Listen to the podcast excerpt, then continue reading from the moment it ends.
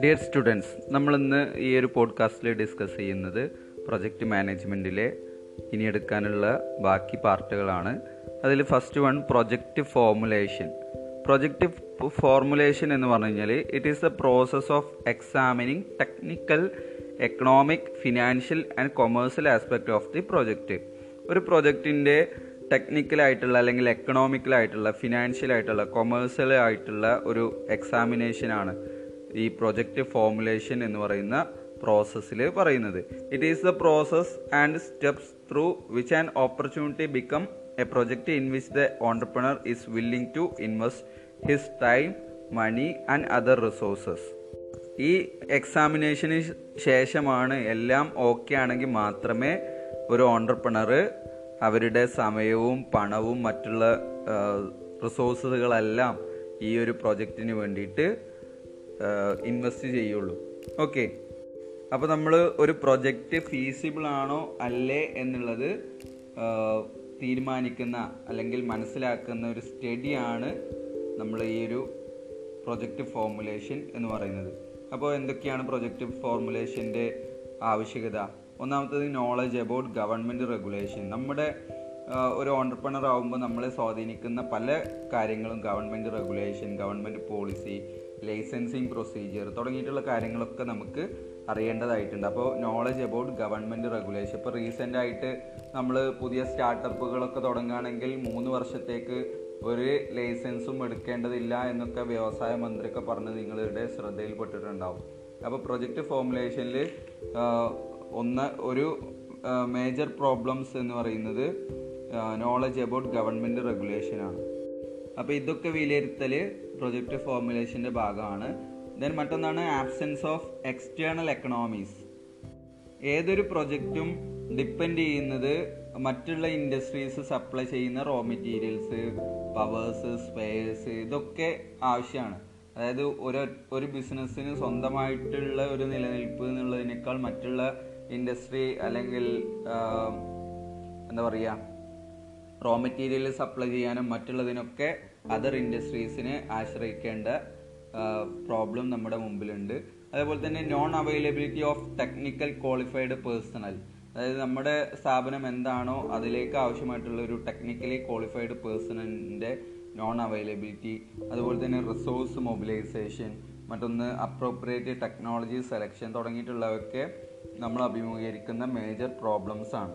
അപ്പോൾ പ്രധാനമായിട്ടും നമ്മുടെ ഈ പ്രോബ്ലത്തിന്റെയൊക്കെ അടിസ്ഥാനത്തിൽ നമ്മുടെ പ്രോജക്റ്റ് ഫീസിബിൾ ആണോ അല്ലേ എന്നുള്ളത് മനസ്സിലാക്കാനുള്ള ഒരു പഠനമാണ് പ്രൊജക്റ്റ് ഫോമുലേഷൻ എന്ന് പറയുന്നത്. അപ്പോൾ പ്രൊജക്റ്റ് ഫോമുലേഷന്റെ എലമെൻസുകൾ എന്തൊക്കെയാണെന്നുള്ളത് നോക്കാം.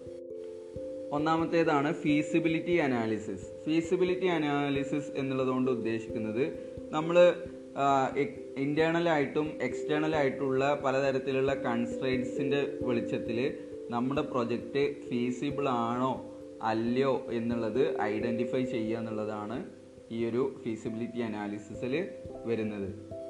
നമ്മൾ ഫീസിബിൾ ആണ് എന്നുള്ളത് അതായത് റിയലൈസ് ചെയ്യാൻ പറ്റുന്നതാണ് എന്നുള്ളത് ഉറപ്പുവരുത്തി കഴിഞ്ഞാൽ രണ്ടാമതായിട്ട് നമ്മൾ ടെക്നോ എക്കണോമിക് അനാലിസിസ് നടത്തും.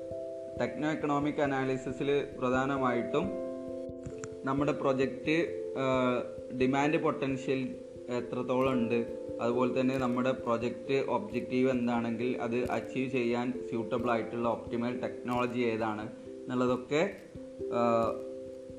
മനസ്സിലാക്കലാണ് ഈ ഒരു പഠനം കൊണ്ട് ഉദ്ദേശിക്കുന്നത്.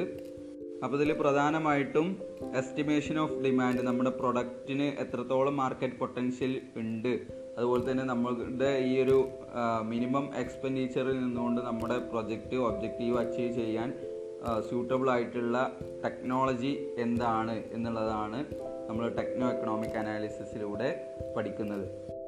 ദെൻ മറ്റൊന്നാണ് project design and network analysis എന്ന് പറയുന്നത്. പ്രൊജക്റ്റ് നെറ്റ്വർക്ക് അനാലിസിസ് എന്നുള്ളതുകൊണ്ടൊക്കെ നമ്മളിവിടെ ഉദ്ദേശിക്കുന്നത് ഒരു പ്രൊജക്റ്റ് അതിന്റെ ഒബ്ജക്റ്റീവ് അച്ചീവ് ചെയ്യുന്നത് വരെ പലതരത്തിലുള്ള ആക്ടിവിറ്റീസുകളുണ്ട് അതായത് ഈ ആക്ടിവിറ്റീസിനൊക്കെ ഒരു സീക്വൻഷ്യൽ അല്ലെങ്കിൽ സീക്വൻസ് ഉണ്ട്. ഒന്ന് കഴിഞ്ഞതിന് ശേഷമേ മറ്റത് ചെയ്യാൻ പറ്റുള്ളൂ. അതുപോലെ തന്നെ ഒരു ഇന്റർ റിലേഷൻഷിപ്പ് ഓരോ ആക്ടിവിറ്റീസും ഉണ്ട്. These activities can be shown in the form of a diagram which is called network diagram ഒന്നുകൂടെ പറയാം ഇമ്പോർട്ടന്റ് ആണ്. അതായത് പലതരത്തിലുള്ള ആക്ടിവിറ്റീസുകൾ ഉണ്ടാവും. ആ ആക്ടിവിറ്റീസുകൾ ഇന്റർ റിലേറ്റഡും സീക്വൻഷ്യലും ആയിട്ടുള്ള ആക്ടിവിറ്റീസ് ആയിരിക്കും. അപ്പോൾ നമ്മൾ ഒരു ഡയഗ്രാം ബേസിൽ ഫോം ചെയ്യുകയാണെന്നുണ്ടെങ്കിൽ അതിനെയാണ് നമ്മൾ നെറ്റ്വർക്ക് ഡയഗ്രാം എന്നുള്ളത് പറയുന്നത്.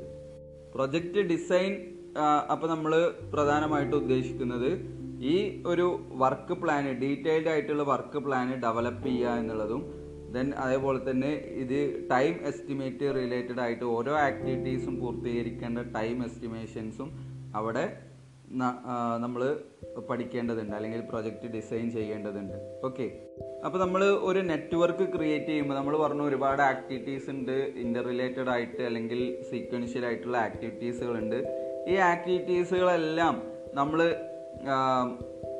ഫോം ചെയ്യുന്ന സമയത്ത് എങ്ങനെ നമുക്ക് മിനിമം ടൈമിൽ മിനിമം കോസ്റ്റിൽ മിനിമം എഫേർട്ടിൽ മിനിമം റിസോഴ്സസ് ഉപയോഗിച്ചുകൊണ്ട് നമുക്ക് പെട്ടെന്ന് കംപ്ലീറ്റ് ചെയ്യാൻ പറ്റും? അത് ഐഡന്റിഫൈ ചെയ്യുന്ന ഒരു അനാലിസിസിനെയാണ് നമ്മൾ നെറ്റ്വർക്ക് അനാലിസിസ് എന്ന് പറയുന്നത്. ഈ നെറ്റ്വർക്ക് അനാലിസിസിൽ പ്രധാനമായിട്ടുള്ള രണ്ട് ടെക്നിക്കുകളാണ് PERT and C P M okay PERT എന്ന് പറഞ്ഞു കഴിഞ്ഞാൽ programme evaluation review technique and C P M critical path method ഇവ രണ്ടും ബി ബി എക്കാർ അവരുടെ ക്യൂട്ടിയിലും അല്ലെങ്കിൽ ഓപ്പറേഷൻ മാനേജ്മെന്റ് സയൻസിലൊക്കെ പഠിച്ച മേഖലയായിരിക്കും പെർട്ട് സി പി എം അത് ഞാൻ കൂടുതൽ ഡീറ്റെയിൽഡ് ആയിട്ട് പറയുന്നില്ല. പെർട്ടും സി പി എമ്മും എന്താണെന്ന് ബ്രീഫായിട്ട് പറയാം. ഓക്കെ മറ്റൊന്നാണ് input analysis input analysis primarily concerned with the identification qualification and evaluation of project input പ്രൊജക്റ്റിന് എന്തൊക്കെ ഇൻപുട്ടുകൾ വേണോ അത് കണ്ടെത്തുക അത് ഇവാലുവേറ്റ് ചെയ്യുക തുടങ്ങിയിട്ടുള്ള കാര്യങ്ങളാണ് ഇൻപുട്ട് അനാലിസിസ് എന്നുള്ളതുകൊണ്ട് ഉദ്ദേശിക്കുന്നത്. ഇതിന്റെ പ്രധാനപ്പെട്ടിട്ടുള്ള ഒബ്ജക്റ്റീവ് എന്ന് പറയുന്നത് to identify nature of resources needed to estimate the quality of the required resources and to ensure that there is continuous and adequate supply of input നമ്മളൊരു പ്രൊജക്റ്റ് തുടങ്ങുകയാണെന്നുണ്ടെങ്കിൽ അതിനാവശ്യമായിട്ടുള്ള ഇൻപുട്ട് ആഡിക്കേറ്റ് ആയിട്ട് supply ചെയ്യുന്ന continuous ആയിട്ട് supply ചെയ്യാൻ കഴിയുന്നതാണോ എന്നുള്ളത് നമ്മൾ എൻഷുർ ചെയ്യണം. അതേപോലെ തന്നെ റിക്വയർഡ് ആയിട്ടുള്ള റിസോഴ്സസിന്റെ ക്വാളിറ്റി എന്താണെന്നുള്ളത് എസ്റ്റിമേറ്റ് ചെയ്യണം. അതേപോലെ തന്നെ ഏത് തരത്തിലുള്ള റിസോഴ്സസുകളാണ് നമുക്ക് ഐഡ ആവശ്യം എന്നുള്ളത് നമ്മൾ നാച്ചർ ഓഫ് റിസോഴ്സസ് നമ്മൾ ഐഡന്റിഫൈ ചെയ്യണം. ഇതെല്ലാം ഇൻക്ലൂഡ് ചെയ്യുന്നത് ഇൻപുട്ട് അനാലിസിസിന്റെ ഉള്ളിലാണ്. ഈ ഇൻപുട്ട് അനാലിസിസ് ആണ് പ്രധാനമായിട്ടും ഫിനാൻഷ്യൽ അനാലിസിസിന്റെ അല്ലെങ്കിൽ കോസ്റ്റ് ബെനഫിറ്റ് അനാലിസിസിന്റെ ബേസ് എന്ന് പറയുന്നത് അല്ലെങ്കിൽ അടിസ്ഥാനം എന്ന് പറയുന്നത്. ഇനി നമുക്ക് ഫിനാൻഷ്യൽ അനാലിസിസ് എന്താണെന്ന് നോക്കാം. ഫിനാൻഷ്യൽ അനാലിസിസ് എന്ന് പറഞ്ഞാൽ പ്രധാനമായിട്ടും പ്രൊജക്റ്റിന് കോസ്റ്റും അതുപോലെ തന്നെ റവന്യൂസും അതുപോലെ തന്നെ പ്രൊജക്റ്റിന് എത്രത്തോളം ഫണ്ട് റിക്വയർഡ് ആണ് എന്നുള്ളതൊക്കെ നോക്കലാണ് ഫിനാൻഷ്യൽ അനാലിസിസിൽ പ്രധാനമായിട്ടും വരുന്നത്. അതുപോലെ തന്നെ നമ്മുടെ ഈ ഒരു പ്രൊജക്റ്റ് ഇൻകം ജനറേറ്റ് ചെയ്യാൻ കഴിയോ എന്നുള്ളതൊക്കെ ഫൈൻഡ് ഔട്ട് ചെയ്യുന്നത് ഫിനാൻഷ്യൽ അനാലിസിസിലാണ് മറ്റൊന്നാണ് കോസ്റ്റ് ബെനഫിറ്റ് അനാലിസിസ് എന്ന് പറയുന്നത്. കോസ്റ്റ് ബെനഫിറ്റ് അനാലിസിസിന്റെ കീഴിൽ investment the investment project are evaluated from the point of view of society as a whole സൊസൈറ്റിയുടെ ഭാഗത്ത് നിന്ന് നോക്കുമ്പോൾ ഈ ഒരു പ്രൊജക്റ്റിനെ നമ്മൾ ഈ ഒരു ഇൻവെസ്റ്റ്മെന്റ് പ്രൊജക്റ്റിനെ നമ്മൾ ഇവാലുവേറ്റ് ചെയ്യാണ്. ഓക്കെ അപ്പോൾ the cost benefit analysis aim at analysing the real contribution of an investment project towards welfare of the country as a whole അതായത് സോഷ്യലി നമ്മൾ രാജ്യത്തിന് എങ്ങനെ ഈ ഒരു പ്രൊജക്റ്റ് ഇൻവെസ്റ്റ്മെന്റ് മുതൽക്കൂട്ടാവുന്നു അല്ലെങ്കിൽ രാജ്യത്തിന്റെ ക്ഷേമത്തിന് വേണ്ടിയിട്ട് ഇത് എങ്ങനെ മുതൽക്കൂട്ടാവുന്നു എന്നുള്ളതൊക്കെ സോഷ്യൽ കോസ്റ്റ് ബെനിഫിറ്റ് അനാലിസിസിൽ വരുന്നതാണ്.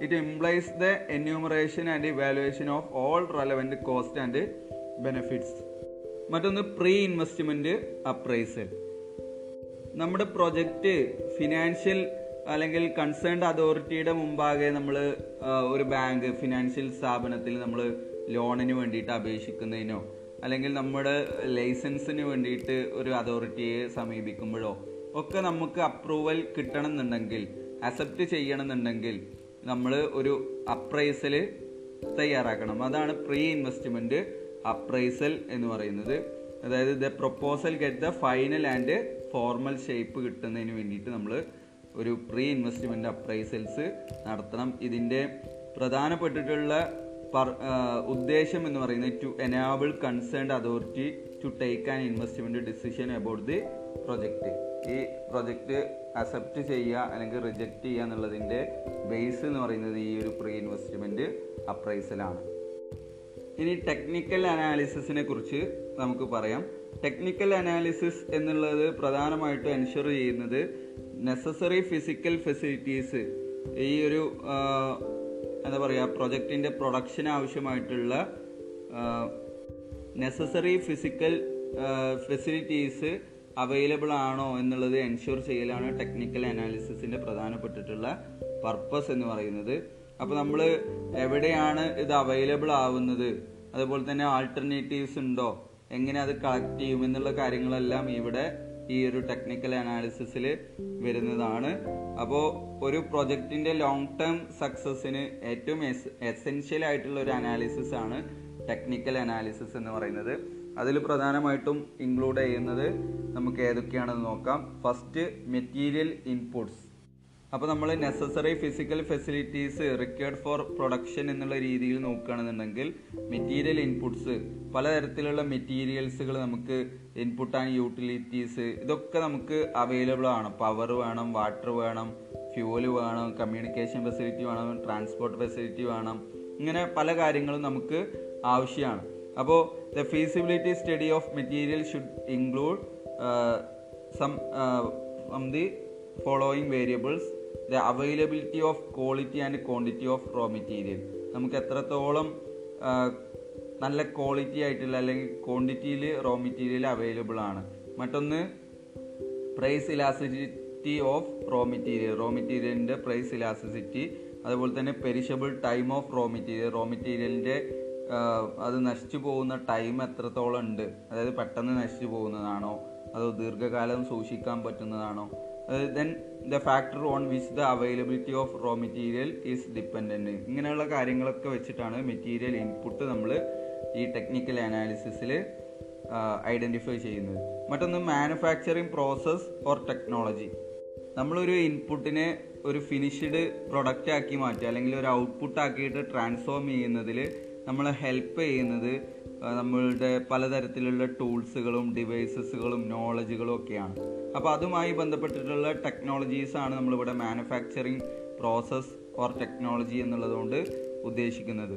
ഓക്കെ ഇവിടെ ഒരു ടെക്നോളജി നമ്മൾ ചോയ്സ് ചെയ്യാ സെലക്ട് ചെയ്യണമെന്നുണ്ടെങ്കിൽ അതിൽ ഇൻഫ്ലുവൻസ് ചെയ്യുന്ന ഫാക്ടേഴ്സ് എന്തൊക്കെയാണെന്ന് നോക്കി കഴിഞ്ഞാൽ നമ്മൾ plant capacity input investment outlay product mix അതേപോലെ തന്നെ ലേറ്റസ്റ്റ് ഡെവലപ്മെന്റ്സ് കോസ്റ്റ് തുടങ്ങിയിട്ടുള്ളതൊക്കെയാണ് അതിൽ പ്രധാനമായിട്ടുള്ള ടെക്നോളജി ചോയ്സ് ചെയ്യ സെലക്ട് ചെയ്യുമ്പോൾ നമ്മൾ കൺസിഡർ ചെയ്യുന്ന ഫാക്ടേഴ്സ് മറ്റൊന്ന് ഏതൊക്കെ രീതിയിൽ എവിടെ നിന്നൊക്കെ നമുക്ക് ടെക്നോളജി കിട്ടും എന്നുള്ളതാണ്. സോഴ്സസ് ഓഫ് ടെക്നോളജി അപ്പോൾ നമുക്ക് ടെക്നിക്കൽ നോഹൗ നമുക്ക് പ്രൊക്യർ ചെയ്യാൻ പറ്റുക എന്ന് പറഞ്ഞാൽ പല രീതിയിലാണ്. ഫോറിൻ കൊളാബറേഷനിലൂടെ നമുക്ക് കഴിയും. അതേപോലെ തന്നെ consultancy organisations machinery suppliers promoters knowledge and experience recruitment of suitable technical person അതേപോലെ തന്നെ C S I R laboratories അതേപോലെ തന്നെ national research and development corporation N R D C തുടങ്ങിയിട്ടുള്ളതെന്നൊക്കെ നമുക്ക് ടെക്നോളജീസ് അക്വയർ ചെയ്യാൻ പ്രൊക്യർ ചെയ്യാൻ കഴിയും. ഇപ്പോൾ നമ്മൾ ഫോറിൻ കൊളാബറേഷൻ എന്ന് പറഞ്ഞു കഴിഞ്ഞാൽ ഇപ്പോൾ നമ്മൾ നമ്മളിപ്പോൾ മാരുതി സുസുക്കി മാരുതി സുസ്കി എന്ന് പറയുമ്പോൾ Maruti Indian company Suzuki Japan company അല്ലേ? അപ്പോൾ ഈ രണ്ട് കമ്പനിയും ഫോറിൻ കൊളാബറേഷൻ നടത്തുമ്പോൾ ജപ്പാൻ ടെക്നോ ടെക്നോളജിയും ഇന്ത്യൻ ടെക്നോളജിയും തമ്മിൽ കൊളാബറേറ്റ് ചെയ്യാണ് അവിടെ ചെയ്യുന്നത്. അപ്പോൾ നമുക്ക് അവിടെ ഒരു ടെക്നിക്കൽ നോഹോ എന്താ പറയുക ട്രാൻസോ എന്താ പറയുക ട്രാ ട്രാൻസ്ലേറ്റ് ചെയ്യപ്പെടുന്നുണ്ട്. അവിടുന്ന് ഇങ്ങോട്ടും ഇവിടുന്ന് അങ്ങോട്ടും പരസ്പരം കൈമാറുന്നുണ്ട്. ദെൻ അതേപോലെ തന്നെ നമുക്ക് കൺസൾട്ടൻസി വെച്ചുകൊണ്ട് ടെക്നോളജീസ് പഠിക്കാം. അതേപോലെ തന്നെ നമുക്കൊരു മെഷീനറി നമ്മൾ പുതുതായിട്ട് വാങ്ങുമ്പോൾ അതിന്റെ അതെങ്ങനെയാണ് അതിന്റെ യൂസ് അല്ലെങ്കിൽ ഉപയോഗം എന്നുള്ളത് നമുക്ക് സപ്ലയേഴ്സ് തന്നെ പറഞ്ഞുതരും. അതേപോലെ തന്നെ പ്രൊമോട്ടേഴ്സ് നോളജ് ആൻഡ് എക്സ്പീരിയൻസ് വെച്ചിട്ട് അതേപോലെ തന്നെ ഒരു ടെക്നിക്കൽ പേഴ്സണെ സ്യൂട്ടബിൾ ആയിട്ടുള്ള ടെക്നിക്കൽ പേഴ്സണെ റിക്രൂട്ട് ചെയ്യുന്നതിലൂടെ അതേപോലെ തന്നെ ഇന്ത്യയിൽ അവൈലബിൾ ആയിട്ടുള്ള C S I R laboratories ലബോറട്ടറീസും അതേപോലെ തന്നെ എൻ ആർ ടി സി ഒക്കെ വഴി നമുക്ക് ടെക്നോളജീസ് അക്വയർ ചെയ്യാം. ദെൻ മറ്റൊന്നാണ് പ്ലാന്റ് കപ്പാസിറ്റി പ്ലാന്റ് കപ്പാസിറ്റി എന്ന് പറഞ്ഞാൽ ഒരു ഗിവൺ പീരിയഡിൽ നമ്മൾ എത്രത്തോളം നമ്പർ ഓഫ് യൂണിറ്റ്സ് നമുക്ക് പ്രൊഡ്യൂസ് ചെയ്യാൻ പറ്റും. അതാണ് പ്ലാന്റ് കപ്പാസിറ്റി എന്നുള്ളത് കൊണ്ട് ഉദ്ദേശിക്കുന്നത്. അതായത് ഒരു ഇയറിൽ അല്ലെങ്കിൽ ഒരു മാസത്തിൽ അല്ലെങ്കിൽ ഒരു വീക്കിൽ ഒരു ദിവസത്തിൽ നമുക്ക് എത്രത്തോളം യൂണിറ്റുകൾ നമുക്ക് മാനുഫാക്ചർ ചെയ്യാൻ പറ്റും എന്നുള്ളതാണ് പ്ലാന്റ് കപ്പാസിറ്റി എന്നുള്ളതുകൊണ്ട് ഉദ്ദേശിക്കുന്നത്. ഇത് നമ്മൾ പ്രൊഡക്ഷൻ കപ്പാസിറ്റി എന്നുള്ളതും പറയുന്നുണ്ട്. പ്ലാന്റ് കപ്പാസിറ്റിയെ നമ്മൾ കൺസിഡർ ചെയ്യുന്നത് ഏതൊക്കെ ഫാക്ടേഴ്സ് വെച്ചിട്ടാണ്? നമ്മൾ ടെക്നോ ടെക്നോളജിക്കൽ റിക്വയർമെന്റ് വെച്ചിട്ട് ഇൻപുട്ട് കൺസ്ട്രെയിൻസ് വെച്ചിട്ട് ഇൻവെസ്റ്റ്മെന്റ് കോസ്റ്റ് വെച്ചിട്ട് മാർക്കറ്റ് കൺസിഡറേഷൻ വെച്ചിട്ട് റിസോഴ്സസ് ഓഫ് ദി ഫേം വെച്ചിട്ട് ഗവൺമെന്റ് പോളിസി വെച്ചിട്ട് ഇതിനൊക്കെ അനുസരിച്ചാണ് ചില കാര്യങ്ങളൊക്കെ ഗവൺമെന്റ് തന്നെ നിശ്ചയിച്ചിട്ടുണ്ടാവും. ഇത്രേ നിങ്ങൾ പ്രൊഡ്യൂസ് ചെയ്യാൻ പറ്റുള്ളൂ. അപ്പോൾ അതിനനുസരിച്ച് നമുക്ക് പ്ലാന്റ് കപ്പാസിറ്റി ഡിസൈഡ് ചെയ്യാൻ പറ്റുള്ളൂ. അതേപോലെ തന്നെ അവൈലബിലിറ്റി നമ്മൾ എത്ര പ്രൊഡ്യൂസ് ചെയ്യണമെന്ന് വിചാരിച്ചു കഴിഞ്ഞാലും ഒരു ഡെയിലി നമ്മൾ ഇത്രയേ ഉള്ളൂ റോ മെറ്റീരിയൽ വരുന്നുള്ളൂ എങ്കിൽ നമ്മൾ അതിനനുസരിച്ച് പ്ലാന്റ് കപ്പാസിറ്റി ഡിസൈഡ് ചെയ്യാൻ പറ്റുള്ളൂ. അപ്പോൾ അങ്ങനെയുള്ള കാര്യങ്ങളൊക്കെ പ്ലാന്റ് കപ്പാസിറ്റിയിൽ നോക്കേണ്ട കാര്യങ്ങളാണ്. എന്നാൽ മറ്റൊന്നാണ് പ്ലാന്റ് ലൊക്കേഷൻ നമുക്ക് നമ്മുടെ ഈ ഒരു പ്ലാന്റ് അല്ലെങ്കിൽ നമ്മുടെ ഈ ഒരു പ്രൊജക്റ്റ് ഒരു ഗുഡ്സ് ആൻഡ് സർവീസസ് പ്രൊഡ്യൂസ് ചെയ്യുന്ന ഈ ഒരു സ്ഥാപനം നമുക്ക് സിറ്റിയിൽ വേണമെങ്കിൽ അല്ലെങ്കിൽ ഇൻഡസ്ട്രിയൽ സോണിൽ കോസ്റ്റൽ ഏരിയയിൽ ഇങ്ങനെ ഏത് ഭാഗത്ത് വേണമെന്നുണ്ടെങ്കിലും നമുക്ക് ലൊക്കേറ്റ് ചെയ്യാം. അല്ലേ? അപ്പോൾ ലൊക്കേഷൻ എന്ന് പറയുന്നത് ഈ പ്രൊജക്റ്റിന്റെ സക്സസിനെ നിർണയിക്കുന്ന ഒരു പ്രധാനപ്പെട്ടിട്ടുള്ള ഘടകമാണ്. അപ്പോൾ നമ്മൾ അത് എങ്ങനെയൊക്കെയാണ് ആ ഒരു ലൊക്കേഷൻ സെലക്ട് ചെയ്യാന്ന് ചോദിച്ചു കഴിഞ്ഞാൽ അതിലും പലതരത്തിലുള്ള ഫാക്ടേഴ്സ് നമ്മൾ കൺസിഡർ ചെയ്യേണ്ടതുണ്ട്. ഒന്നാമത്തേത് പ്രോക്സിമിറ്റി ടു റോ മെറ്റീരിയൽ നമുക്ക് റോ മെറ്റീരിയൽ ഏറ്റവും നന്നായിട്ട് എളുപ്പത്തിൽ കിട്ടുക ഏത് ലൊക്കേഷനിൽ ആണെങ്കിൽ അതിനനുസരിച്ച് നമ്മൾ ലൊക്കേഷൻ തീരുമാനിക്കും. അതേപോലെ തന്നെ നിയർനെസ് ടു മാർക്കറ്റ് മാർക്കറ്റ് നമ്മുടെ എവിടെയാണോ അതിനനുസരിച്ച് നമ്മൾ ലൊക്കേഷൻ തീരുമാനിക്കുന്നു. നമ്മുടെ സ്ഥാപനത്തിന് ഇന്ത്യയിലാണ് മാർക്കറ്റ് എന്നുണ്ടെങ്കിൽ ഇന്ത്യയിലെ ഒരു ലൊക്കേഷൻ നമ്മൾ തീരുമാനിക്കും. നേരെ മറിച്ച് നമ്മുടെ ഒരു ഈ ഒരു പ്രൊജക്റ്റിന് നമ്മൾ വേറെ ഏതെങ്കിലും രാജ്യത്താണ് മാർക്കറ്റ് എന്നുണ്ടെങ്കിൽ നമ്മൾ അവിടെ തീരുമാനിക്കും. ദെൻ മറ്റൊന്നാണ് അവൈലബിലിറ്റി ഓഫ് ഇൻഫ്രാസ്ട്രക്ചർ ഫെസിലിറ്റീസ് നമ്മളുടെ അടിസ്ഥാന സൗകര്യങ്ങൾ റോഡ് ടെലികമ്മ്യൂണിക്കേഷൻസ് ഇങ്ങനെയുള്ള ഒരുപാട് ഇൻഫ്രാസ്ട്രക്ചർ ഫെസിലിറ്റീസ് ഉണ്ട്. ഇതിന്റെ അവൈലബിലിറ്റി നോക്കിയിട്ട് നമ്മൾ പ്ലാന്റ് ലൊക്കേഷൻ തീരുമാനിക്കും. അതേപോലെ തന്നെ transport and communication facilities effluent disposal labour government policies government policies എന്നൊക്കെ പറഞ്ഞു കഴിഞ്ഞാൽ ചില സ്പെഷ്യൽ എക്കണോമിക് സോണിലൊക്കെ നമ്മൾ വരികയാണെന്നുണ്ടെങ്കിൽ നമ്മുടെ സ്ഥാപനത്തിന് ടാക്സ് പരമായിട്ടും മറ്റുള്ള രീതിയിലൊക്കെ ഒരുപാട് സബ്സിഡി പരമായിട്ടൊക്കെ പലതരത്തിലുള്ള ആനുകൂല്യങ്ങളൊക്കെ കിട്ടുന്ന തരത്തിലുണ്ടെങ്കിൽ നമ്മൾ അവിടേക്ക് നമ്മുടെ പ്ലാന്റ് ലൊക്കേഷന് തീരുമാനിക്കും. അങ്ങനെയുള്ള ഒരുപാട് കാര്യങ്ങളുണ്ട്. അതേപോലെ തന്നെ ക്ലൈമറ്റിക് കണ്ടീഷൻ അതായത് എളുപ്പെളുപ്പം അല്ലെങ്കിൽ ഇടക്കിടക്ക് ദുരന്തങ്ങളൊക്കെ വരുന്ന ക്ലൈമറ്റ് ആണ് എങ്കിൽ നമ്മൾ ആ ലൊക്കേഷനിൽ നിന്ന് മാറ്റി ഏറ്റവും സേഫ് ആയിട്ടുള്ളൊരു കണ്ടീഷനിലേക്ക് നമ്മുടെ സ്ഥാപനം ലൊക്കേറ്റ് ചെയ്യും. അതേപോലെ തന്നെ എൻവയോൺമെന്റൽ കൺസിഡറേഷൻ പ്രകൃതിപരമായിട്ടുള്ള ചില ദുരന്തങ്ങളും മറ്റുള്ളതൊക്കെ വരുമ്പോൾ അതിനനുസരിച്ചുള്ള രീതിയിലാണ് നമ്മൾ പ്ലാന്റ് ലൊക്കേഷൻ തീരുമാനിക്കുന്നത്. ഇങ്ങനെ നിരവധി ഫാക്ടേഴ്സ് നോക്കിയിട്ടാണ് നമ്മളൊരു പ്ലാന്റ് ലൊക്കേഷൻ പോലും തീരുമാനിക്കുന്നത്. അപ്പോൾ ഈ പ്ലാന്റ് ലൊക്കേഷൻ തീരുമാനിക്കുക എന്ന് പറയുന്നതും ഒരു പ്രൊജക്റ്റിന്റെ സക്സസ്സിൽ നിർണയിക്കുന്ന ഒരു ഘടകമാണ്. മറ്റൊന്ന് സൈസ് ഓഫ് ദി പ്ലാന്റ് പ്ലാന്റിന്റെ സൈസ് എത്രത്തോളം ഉണ്ടാവണം എന്നുള്ളത് നമ്മൾ തീരുമാനിക്കുന്നത്. നമ്മൾ എത്രത്തോളം മാനുഫാക്ചറിങ് പ്രോസസ്സ് എത്രത്തോളം ലെങ്തിയാണ് അതിന് അനുസരിച്ചൊക്കെയാണ് നമ്മൾ പ്ലാന്റിന്റെ സൈസ് നമ്മൾ തീരുമാനിക്കുന്നത്. അതേപോലെ തന്നെ റോ മെറ്റീരിയൽ അവൈലബിലിറ്റി എത്രത്തോളം ഉണ്ട്. അതേപോലെ തന്നെ ഒരു മാർക്കറ്റ് സൈസ് എത്രത്തോളം ഉണ്ട്. അതുപോലെ തന്നെ ക്യാപിറ്റൽ ഇൻവെസ്റ്റ്മെന്റ് നീഡഡ് എന്നുള്ളത് എത്രത്തോളം ഫണ്ട് ആവശ്യമാണ്. അതേപോലെ തന്നെ മറ്റുള്ള ഒരുപാട് ഫാക്ടേഴ്സ് എന്ന് പറഞ്ഞാൽ raw material availability power availability technology process to be adopted നമ്മൾ പലതരത്തിലുള്ള ടെക്നോളജി ആയിരിക്കും ഉപയോഗിക്കുന്നുണ്ടാവുക. നിങ്ങളിനി ബി ബി ഒക്കെ ആണെന്നുണ്ടെങ്കിൽ നിങ്ങൾ ഓപ്പറേഷൻ മാനേജ്മെന്റിലൊക്കെ പഠിച്ചിട്ടുണ്ടാവും. ലൈൻ ടെക്നോളജി അങ്ങനെയുള്ള കാര്യങ്ങളൊക്കെ പഠിച്ചിട്ടുണ്ടാവും. അപ്പോൾ നമ്മൾ ഏത് തരത്തിലുള്ള ടെക്നോളജിയാണോ ഉപയോഗിക്കുന്നത് അതിനനുസരിച്ച് പ്ലാന്റ് സൈസ് വ്യത്യാസപ്പെടും. ഇപ്പോൾ ലൈൻ പ്രോസസ്സിംഗ് ആണെന്നുണ്ടെങ്കിൽ ലെങ്തി ആയിട്ടുള്ള ഇതായിരിക്കും. നേരെ മറിച്ച് അവിടുന്ന് ഇവിടുന്ന് ഇന്റഗ്രേറ്റഡ് ആയിട്ടുള്ള രീതിയിലൊക്കെ ആണെന്നുണ്ടെങ്കിൽ ഇപ്പോൾ നമ്മൾ ഷിപ്പ് ഉണ്ടാക്കുന്നത് ഒരു പ്ലേസിൽ നിന്നുകൊണ്ടാണ്. അല്ലേ? അല്ലെങ്കിൽ ഒരു എയർ എയർപ്ലെയിൻ ഉണ്ടാക്കുന്നത് ഒരു പ്ലേസിൽ നിന്നുകൊണ്ടാണ്. നേരെ മറിച്ച് ഒരു കാറ് നിർമ്മിക്കുന്നത് നമ്മൾ അവിടെയുള്ള പ്രോസസ്സിങ് എന്ന് പറയുന്നത് കണ്ടിന്യൂസ് ആയിട്ട് ഇങ്ങനെ ഒരു സ്ഥലത്തു നിന്ന് ചക്രം ഘടിപ്പിക്കും ഒരു സ്ഥലത്തു നിന്ന് പെയിന്റ് അടിപ്പിക്കും ഇങ്ങനെ മൂവ് ചെയ്തുകൊണ്ട് പോവുകയാണ് അല്ലേ? അപ്പം അങ്ങനെയുള്ള പലതരത്തിലുള്ള ടെക്നോളജീസ് ഉണ്ട്. ഇതിനൊക്കെ അനുസരിച്ചാണ് പ്ലാന്റിന്റെ സൈസ് നമ്മൾ തീരുമാനിക്കുന്നത്. മറ്റൊന്ന് പ്രൊഡക്റ്റ് മിക്സ് പ്രൊഡക്റ്റ് മിക്സ് എന്ന് പറഞ്ഞാൽ റേഞ്ച് അല്ലെങ്കിൽ പ്രൊഡക്റ്റ് റേഞ്ച് ആണ് പ്രൊഡക്റ്റ് മിക്സ് എന്നുള്ളതുകൊണ്ട് ഉദ്ദേശിക്കുന്നത്. നമ്മുടെ മാർക്കറ്റ് റിക്വയർമെന്റിനെ ബേസ് ചെയ്തുകൊണ്ടാണ് നമ്മൾ പ്രൊഡക്റ്റ് മിക്സ് ഡിസൈഡ് ചെയ്യുന്നത്. നമ്മുടെ സ്ഥാപനം എന്തൊക്കെ പ്രൊഡക്റ്റ് ഓഫർ ചെയ്യുന്നുണ്ടോ അതെല്ലാം കൂടിയതാണ്. അതിന്റെ set of all products offered by a firm for സെയിലാണ് product mix എന്നുള്ളതുകൊണ്ട് ഉദ്ദേശിക്കുന്നത്. ഈ പ്രൊഡക്റ്റ് മിക്സ് എന്ന് പറയുന്നത് പ്രധാനമായിട്ടും ആശ്രയിക്കുന്ന പല ഘടകങ്ങളെ വെച്ചിട്ടാണ്. Nature of business nature of product competition taste and taste of consumers size of target market plant capacity ഇതിനൊക്കെ ബേസ് ചെയ്തുകൊണ്ടാണ് പ്രൊഡക്റ്റ് മിക്സ് നമ്മൾ തീരുമാനിക്കുന്നത്. ഇപ്പോൾ നമ്മളുടെ മുമ്പ് തന്നെ ഇഷ്ടംപോലെ ഉദാഹരണങ്ങൾ ഇപ്പോൾ H U L Hindustan Unilever limited ഇഷ്ടംപോലെ പ്രൊഡക്റ്റുകൾ ഓഫർ ചെയ്യുന്നുണ്ട് സോപ്പുകളായിട്ടും അതേപോലെ തന്നെ കോസ്മെറ്റിക്സ് ആയിട്ടും. ഇങ്ങനെ പലതരത്തിലുള്ള പ്രൊഡക്റ്റുകൾ consumer F M C G പ്രൊഡക്റ്റുകളൊക്കെ offer ചെയ്യുന്നുണ്ട്. അപ്പോൾ ദെൻ സുസുക്കി ആണെന്നുണ്ടെങ്കിലും അതിലെല്ലാം വേരിയൻസുകളുണ്ട് പ്രൊഡക്റ്റ് ഡപ്ത് എന്ന് പറയുന്ന ഡപ്ത് എന്ന് പറയുന്നത് പല രീതിയിൽ അവർക്ക് ഉണ്ട്. കാറ് എന്ന് പറയുന്ന കാറ്റഗറിയിൽ പലതരത്തിലുള്ള കാറുകൾ ഉണ്ട്. ദെൻ അങ്ങനെയുള്ള എന്തൊക്കെയാണ് ഒരു ഫേം സെയിൽ ചെയ്യാൻ ഓഫർ ചെയ്യുന്ന എല്ലാ പ്രൊഡക്റ്റുകളും ചേർന്നിട്ടുള്ള അതിനെയാണ് നമ്മൾ പ്രൊഡക്റ്റ് മിക്സ് എന്നുള്ളതുകൊണ്ട് ഉദ്ദേശിക്കുന്നത്.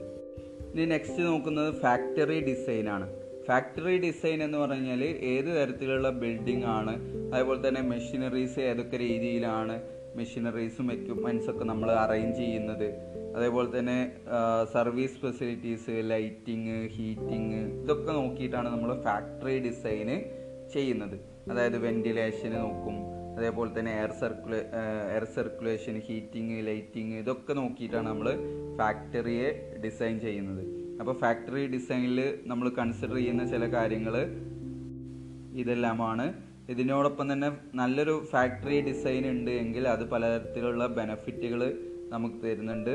അതിൽ പ്രധാനമായിട്ടുള്ളത് storage and movement of material നല്ല രീതിയിലാണ് നമ്മൾ അറേഞ്ച് ചെയ്തിരിക്കണമെന്നുണ്ടെങ്കിൽ നമുക്ക് മൂവ്മെന്റ് ഓഫ് മെറ്റീരിയലൊക്കെ ഈസി ആയിരിക്കും. അതുപോലെ തന്നെ സ്റ്റോറേജ് ഈസി ആയിരിക്കും.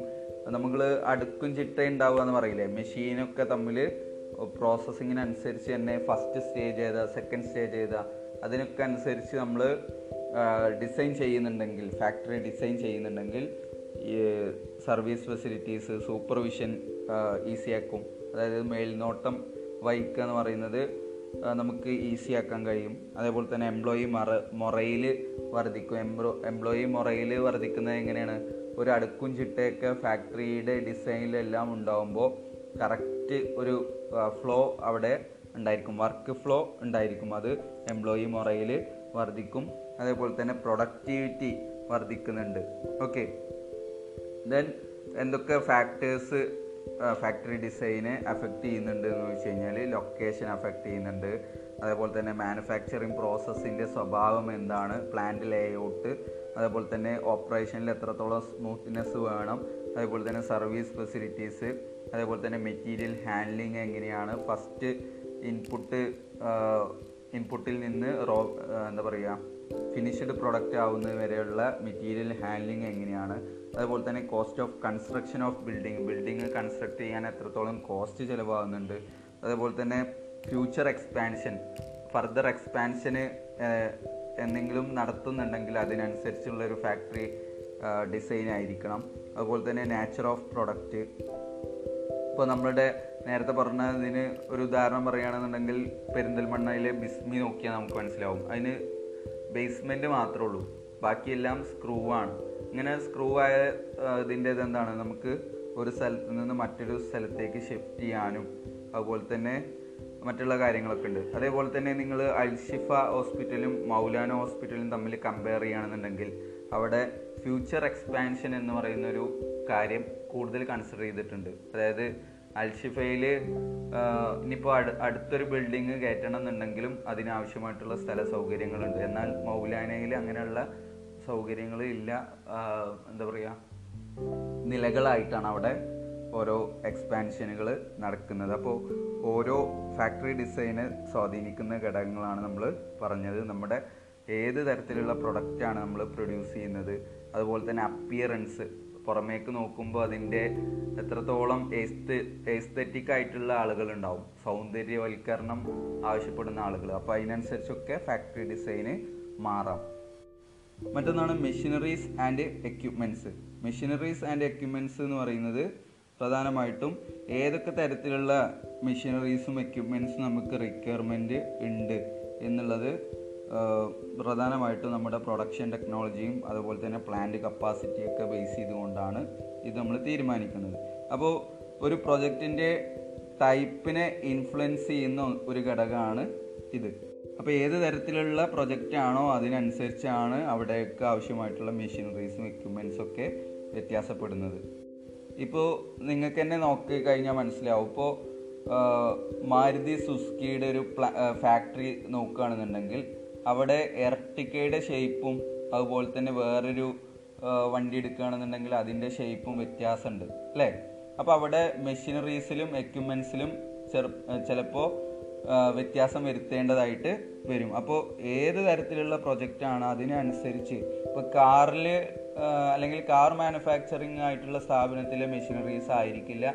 വേറൊരു എഫ് എം സി ജി അതല്ലെങ്കിൽ നമ്മുടെ സോപ്പ് നിർമ്മാണ കമ്പനിയിലുള്ള മെഷീനറീസ് ആൻഡ് എക്യുപ്മെന്റ്സ് എന്ന് പറയുന്നത്. മറ്റൊന്നാണ് പ്ലാന്റ് ലേഔട്ട് പ്ലാന്റ് ലേഔട്ട് എന്ന് പറഞ്ഞു കഴിഞ്ഞാൽ proper plant layout can reduce manufacturing cost by saving money and time നല്ല രീതിയിലാണ് നമ്മൾ നമ്മുടെ പ്ലാന്റ് ലേഔട്ട് തീരുമാനിച്ചതെങ്കിൽ അവിടെ മാനുഫാക്ചറിങ് കോസ്റ്റ് നമുക്ക് റെഡ്യൂസ് ചെയ്യാൻ പറ്റും. അതേപോലെ തന്നെ പണം നമുക്ക് സേവ് ചെയ്യാൻ പറ്റും. ടൈം നമുക്ക് സേവ് ചെയ്യാൻ പറ്റും. ഇങ്ങനെയുള്ള കാര്യങ്ങളൊക്കെ ഉണ്ട്. അതായത് ഇപ്പോൾ നമുക്ക് ഓവർ ഓവർ വാമിംഗ് ആയിട്ടുള്ള വർക്ക് അവിടെ വരില്ല. റിപ്പീറ്റഡ് ആയിട്ട് ചെയ്യേണ്ടി വരില്ല. അതേപോലെ തന്നെ ഗ്യാപ്പ് വരില്ല. അതായത് ഇപ്പോൾ നേരത്തെ നമ്മൾ പറഞ്ഞില്ലേ ഫാക്ടറി ഡിസൈനൊക്കെ മെറ്റീരിയൽ ഹാൻഡ്ലിംഗ് അനുസരിച്ചും ഒരു സീക്വൻഷ്യൽ ആയിരിക്കും എന്നുള്ളത്. അപ്പോൾ ഈ സീക്വൻഷ്യൽ അല്ല എന്നുണ്ടെങ്കിൽ അവിടെ എഫേർട്ട് കൂടുതലായിരിക്കും ടൈം കൂടുതൽ ആവശ്യം വരും റിസ്ക് കൂടുതലായിരിക്കും. അപ്പോൾ കോസ്റ്റും സ്വാഭാവികമായിട്ടും കൂടുതലായിട്ട് മാറും. അപ്പോൾ നല്ലൊരു പ്ലാന്റ് ലേഔട്ട് ഉണ്ടെങ്കിൽ നമുക്കിതൊക്കെ പരിഹരിക്കാൻ കഴിയും. അപ്പോൾ പ്ലാന്റ് ലേഔട്ട് എന്നുള്ളത് കൊണ്ട് ഉദ്ദേശിക്കുന്നത് നമ്മൾ മെഷീനറീസും എക്യുപ്മെൻസും മറ്റുള്ള ഫിസിക്കൽ ഫെസിലിറ്റീസൊക്കെ ഫാക്ടറി പ്രിമൈസസിനകത്ത് എങ്ങനെയാണോ നമ്മൾ അറേഞ്ച് ചെയ്യുന്നത് എന്നുള്ളതിനെയാണ് നമ്മൾ പ്ലാന്റ് ലേഔട്ട് എന്നുള്ളത് കൊണ്ട് ഉദ്ദേശിക്കുന്നത്. അതായത് ഫ്ലോർ പ്ലാന് അതായത് എല്ലാം നമ്മൾ എങ്ങനെ നമുക്ക് സ്ഥാപനത്തിനകത്ത് എല്ലാ വർക്കുകളും എല്ലാ ആക്ടിവിറ്റീസുകളും കുറഞ്ഞ കോസ്റ്റിൽ മാക്സിമം സ്പീഡിൽ നമ്മൾക്ക് എന്താ പറയുക അറ്റൈൻ ചെയ്യാൻ പറ്റും എന്നുള്ളതിനനുസരിച്ചിട്ടുള്ള ഒരു ഫ്ലോർ പ്ലാനാണ് പ്ലാന്റ് ലേഔട്ട് എന്നുള്ളതുകൊണ്ട് ഉദ്ദേശിക്കുന്നത്. അഞ്ച് തരത്തിലുള്ള പ്ലാന്റ് ലേഔട്ടുകളുണ്ട് ഒന്ന് പ്രൊഡക്റ്റ് ലേഔട്ട് മറ്റൊന്ന് പ്രോസസ് ലേഔട്ട് മറ്റൊന്ന് കമ്പൈൻഡ് ലേഔട്ട് നാലാമത്തെ സ്റ്റേഷനറി ലേഔട്ട് മറ്റൊന്ന് സെല്ലുലാർ ലേഔട്ട് പ്രൊഡക്റ്റ് ലേഔട്ടിനെ നമ്മൾ ലൈൻ ലേഔട്ട് എന്ന് പറയുന്നു. നമ്മൾ മെഷീൻ മെഷീൻസും അതേപോലെ തന്നെ എക്യുപ്മെൻസും നമ്മൾ ഒരു സീക്വൻഷ്യൽ ഓർഡറിൽ അറേഞ്ച് ചെയ്യേണ്ടതായിട്ട് വരും. ഒരു പ്രൊഡക്റ്റ് മാനുഫാക്ചർ ചെയ്യുന്നത് എങ്ങനെയാണോ first stage input raw material provide ചെയ്യുന്നത് മുതൽ ഫിനിഷ്ഡ് പ്രൊഡക്റ്റ് ആവുന്നത് വരെയുള്ള കാര്യങ്ങൾ എങ്ങനെയാണോ മൂവ് ചെയ്യുന്നത് അതിനനുസരിച്ചുള്ള ഒരു അറേഞ്ച്മെന്റ്സ് ആണ് അവിടെ പ്രൊവൈഡ് ചെയ്യുന്നത്. ഇത് നമ്മുടെ സ്ഥാപനത്തിന്റെ പ്രൊഡക്ടിവിറ്റി ഇൻക്രീസ് ചെയ്യാൻ കാരണമാവും. മറ്റൊന്നാണ് പ്രോസസ്സ് ലേഔട്ട് ഇതിനെ ഫങ്ഷണൽ ലേഔട്ട് എന്നുള്ളതും പറയുന്നുണ്ട്. ഇതിൽ നമ്മൾ in this type similar machines are placed in one place according to the operation and function they perform അതായത് അവർ പെർഫോം ചെയ്യുന്ന മെഷീനുകൾ പെർഫോം ചെയ്യുന്ന ടാസ്കിനനുസരിച്ച് ഒരേപോലെയുള്ള മെഷീനുകൾ ഒരേ രീതിയിൽ നമ്മൾ അറേഞ്ച് ചെയ്യേണ്ടതായിട്ട് വരും. ദെൻ കമ്പൈൻഡ് ലേഔട്ട് നേരത്തെ പറഞ്ഞ രണ്ട് ലേഔട്ടിന്റെയും അഡ്വാന്റേജുകൾ മാക്സിമം സ്വീകരിക്കുന്ന തരത്തിലുള്ള ഒരു ലേഔട്ടാണ് കമ്പൈൻഡ് ലേഔട്ട് എന്ന് പറയുന്നത്. ഇവിടെ മെഷീനുകൾ നമ്മൾ അറേഞ്ച് ചെയ്യുന്നത് അല്ലെങ്കിൽ എക്യുപ്മെൻസുകൾ അറേഞ്ച് ചെയ്യുന്നത് കുറച്ച് മെഷീനുകളും എക്യുപ്മെൻസുകളും നമ്മൾ പ്രൊഡക്റ്റ് ലേഔട്ടിന്റെ അടിസ്ഥാനത്തിലും ചിലത് പ്രോസസ് ലേഔട്ടിന്റെ അടിസ്ഥാനത്തിലുമാണ് നമ്മൾ ഇവിടെ അറേഞ്ച് ചെയ്യുന്നത്. ദെൻ നാലാമത്തതാണ് സ്റ്റേഷനറി ലേഔട്ട് എന്ന് പറയുന്നത്. സ്റ്റേഷനറി ലേഔട്ട് എന്ന് പറഞ്ഞു കഴിഞ്ഞാൽ നമ്മളിപ്പോൾ ഷിപ്പ് ബിൽഡിങ്ങും എയർക്രാഫ്റ്റ് മാനുഫാക്ചറിങ്ങും ജോബ് വെൽഡിംഗ് ഷോപ്പുകളിലൊക്കെ നമ്മൾ ഫിക്സഡ് പൊസിഷൻ ലേഔട്ടാണ് നമ്മൾ നിർണയിക്കുന്നത്. അതായത് സ്റ്റേഷനറി ലേഔട്ട് എന്നും ഇതിനെ പറയാം. അതായത് ഈ ഷിപ്പൊക്കെ നമ്മൾ ഉണ്ടാക്കുന്നത് എങ്ങനെയാണ്? ഒരു പ്ലേസിൽ അതിന്റെ ബേസ് മുതൽ എൻഡ് വരെയുള്ള കാര്യങ്ങൾ ആ പ്ലേസിൽ നിന്ന് തന്നെ ക്രെയിനുകളൊക്കെ ഉപയോഗിച്ചുകൊണ്ട് നിങ്ങൾ ഷിപ്പ് ബിൽഡിങ് ജസ്റ്റ് യൂട്യൂബിൽ അടിച്ച് നോക്കിയാൽ നിങ്ങൾക്ക് മനസ്സിലാക്കാൻ കഴിയും. ഒരു ഫിക്സഡ് പ്ലേസിൽ നിന്നുകൊണ്ടാണ് അതിന്റെ ടോട്ടൽ വർക്കും നടക്കുന്നത്. ഫസ്റ്റ് ടു ലാസ്റ്റ് എല്ലാ വർക്കും ഒരു ഫിക്സ്ഡ് പ്ലേസിൽ നിന്നാണ് നടക്കുന്നത്. അതിനെയാണ് നമ്മൾ സ്റ്റേഷനറി ലേഔട്ട് എന്ന് പറയുന്നത്. അതായത് men and equipment are move to the material which remain in one place എല്ലാം ഒരൊറ്റ പ്ലേസിലാണ് മെറ്റീരിയൽസും എക്യുപ്മെൻസും മെന്നൊക്കെ മൂവ് ചെയ്യുന്നത്. മറ്റൊന്ന് cellular layout this is an innovative layout ഒരു ഇന്നോവേറ്റീവ് ആയിട്ടുള്ള ലേഔട്ടാണ് based on group technology principle